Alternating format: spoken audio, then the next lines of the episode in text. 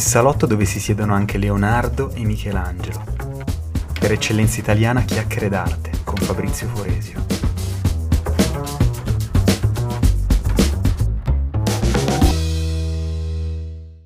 Il simbolo per eccellenza è di Roma, oggi rappresentato alla perfezione dalla scultura della lupa capitolina. Ma sapevate che prima di questa celebre opera d'arte in bronzo, il simbolo di Roma fu anche quello di un leone? Un leone in marmo, per la precisione, la cui storia si lega indissolubilmente a quella di Alessandro Magno, il grande condottiero macedone.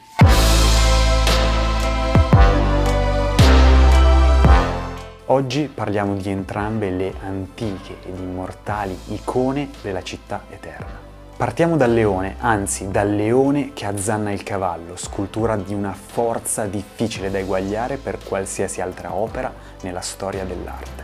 Un mastodontico felino marmoreo nel brutale atto del morso, ai danni di un povero cavallo che nitrisce in preda al dolore e alla follia del terrore. La scena parla, grida senza emettere rumore. Secondo gli studiosi l'opera è del IV secolo a.C. e non di fattura romana. Probabilmente greca o macedone, terre da cui venne prelevata come bottino di guerra, visto che Roma nell'espansione dei suoi domini conquistò sia la Grecia che il regno di Macedonia. Ecco, in queste terre, in tutti i regni conosciuti come ellenistici, c'era un tema molto caro agli artisti, quello di Alessandro Magno. Alessandro il Grande, Alessandro il Conquistatore, colui che da re del periferico regno di cultura greca la Macedonia, divenne anche faraone d'Egitto e gran re di Persia. Lo stesso a cui appunto i regni ellenistici avevano fatto seguito come divisione del suo immenso impero. Quei regni erano poi sopravvissuti fino ai tempi di Roma. Vi ricordate Cleopatra, ad esempio? Beh, lei era una regnante diretta erede di una di quelle dinastie ellenistiche,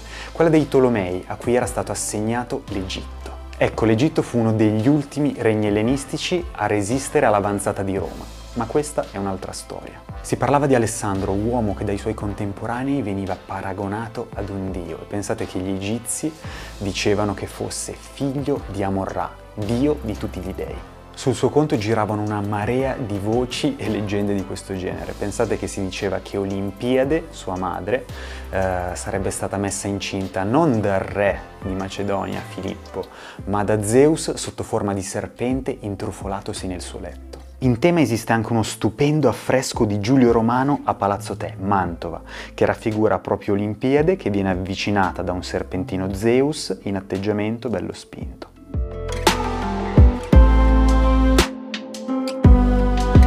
Queste voci sulla divinità di Alessandro erano sostenute dalla stessa Olimpiade, donna particolare proveniente dalla nobiltà del selvaggio Epiro, l'odierna Albania. La regina era nota per la pratica delle arti oscure, della magia e perché amava dormire in compagnia di serpenti, animali che apprezzava molto.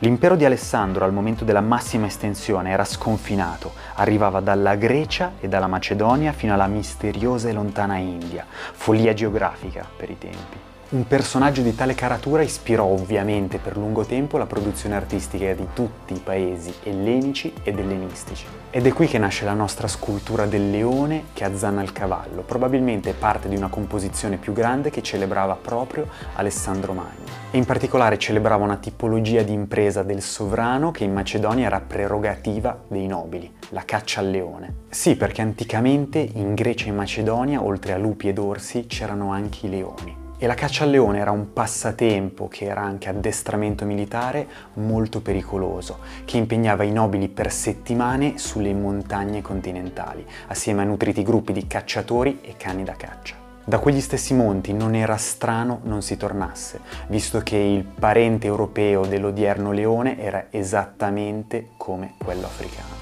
Una bestia forte, veloce e intelligente, una preda che poteva diventare benissimo il predatore, non uno scherzo da affrontare. Nella nostra scultura lo vediamo nell'atto di azzannare uno sfortunato cavallo, appartenuto ad un ancora più sfortunato cavaliere, probabilmente al seguito di Alessandro. Dicevamo che la scultura arrivò a Roma come bottino di guerra e a Roma rimase da allora. Oggi si può ammirare nella spettacolare esedra di Marco Aurelio, all'interno dei Musei Capitolini. Nel corso dei secoli il pezzo vide diverse collocazioni, ma la più iconica rimane forse quella di Piazza del Campidoglio, dove soprattutto nel Medioevo lo fece assai ammirare dalla popolazione romana, che la identificò come simbolo della sua città.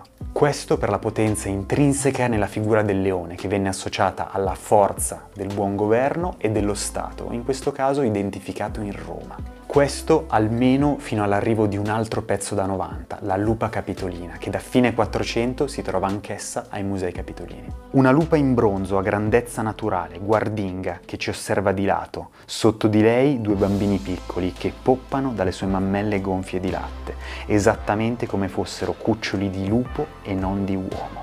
La scultura si lega alla leggenda della fondazione di Roma e quindi a Romolo e Remo Gemelli partoriti da Rea Silvia, fecondata dal dio della guerra Marte e discendente diretta di Enea di Troia. La storia cambia a seconda delle fonti, ma sappiamo che i due gemelli erano temuti dallo zio, sovrano di Alba Longa, che temeva di essere spodestato da loro una volta cresciuti. Per questo l'ordine di assassinarli. Il fatto è che il servitore incaricato, probabilmente non sentendosela, li pose in una cesta in balia delle acque del Tevere. E a seconda delle fonti alcuni dicono che questo fosse il compito del servitore. Ovviamente i piccoli non morirono perché la cesta si arenò su una riva e qui, al suono dei loro vagiti, accorse una lupa che li accudì e li protesse. Di questi due bambini, secondo leggenda, Romolo fondò Roma, che nei secoli diverrà la città eterna, cuore pulsante di uno dei più grandi imperi della storia, culla culturale assieme alla Grecia di tutto l'Occidente moderno.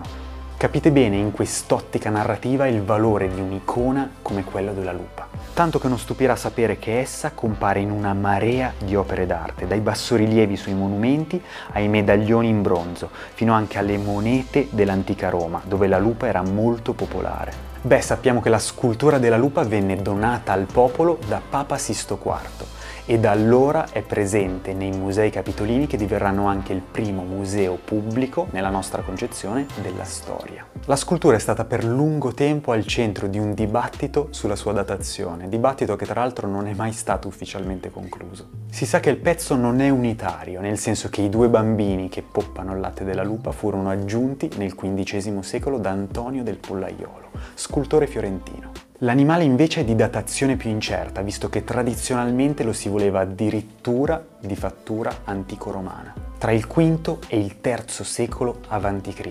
Si ipotizzava infatti che il pezzo fosse lo stesso di cui parlavano anche le cronache antiche, che collocavano a Roma non una ma ben due lupe come quella capitolina. Beh, gli studiosi moderni non concordano su questa datazione antica, visto che anche grazie agli studi tecnologici sul carbonio che sono stati effettuati sulla scultura, il pezzo si sa essere medievale, del XIII secolo circa. Sempre gli studiosi infatti parlano di un calco su un originale romano o etrusco, anche se rimane verosimile che la lupa sia frutto di un restauro in grande stile, visto che magari il pezzo antico potrebbe essere sopravvissuto, molto danneggiato uh, dalla nebbia dei tempi e sarebbe stato restaurato da artigiani e artisti del bronzo esperti proprio in questo tipo di operazioni. Quel che è certo, datazione a parte, è la potenza assoluta di un'icona che svetta nella mente di chiunque pensi alla città di Roma. E tutto questo è la lupa capitolina.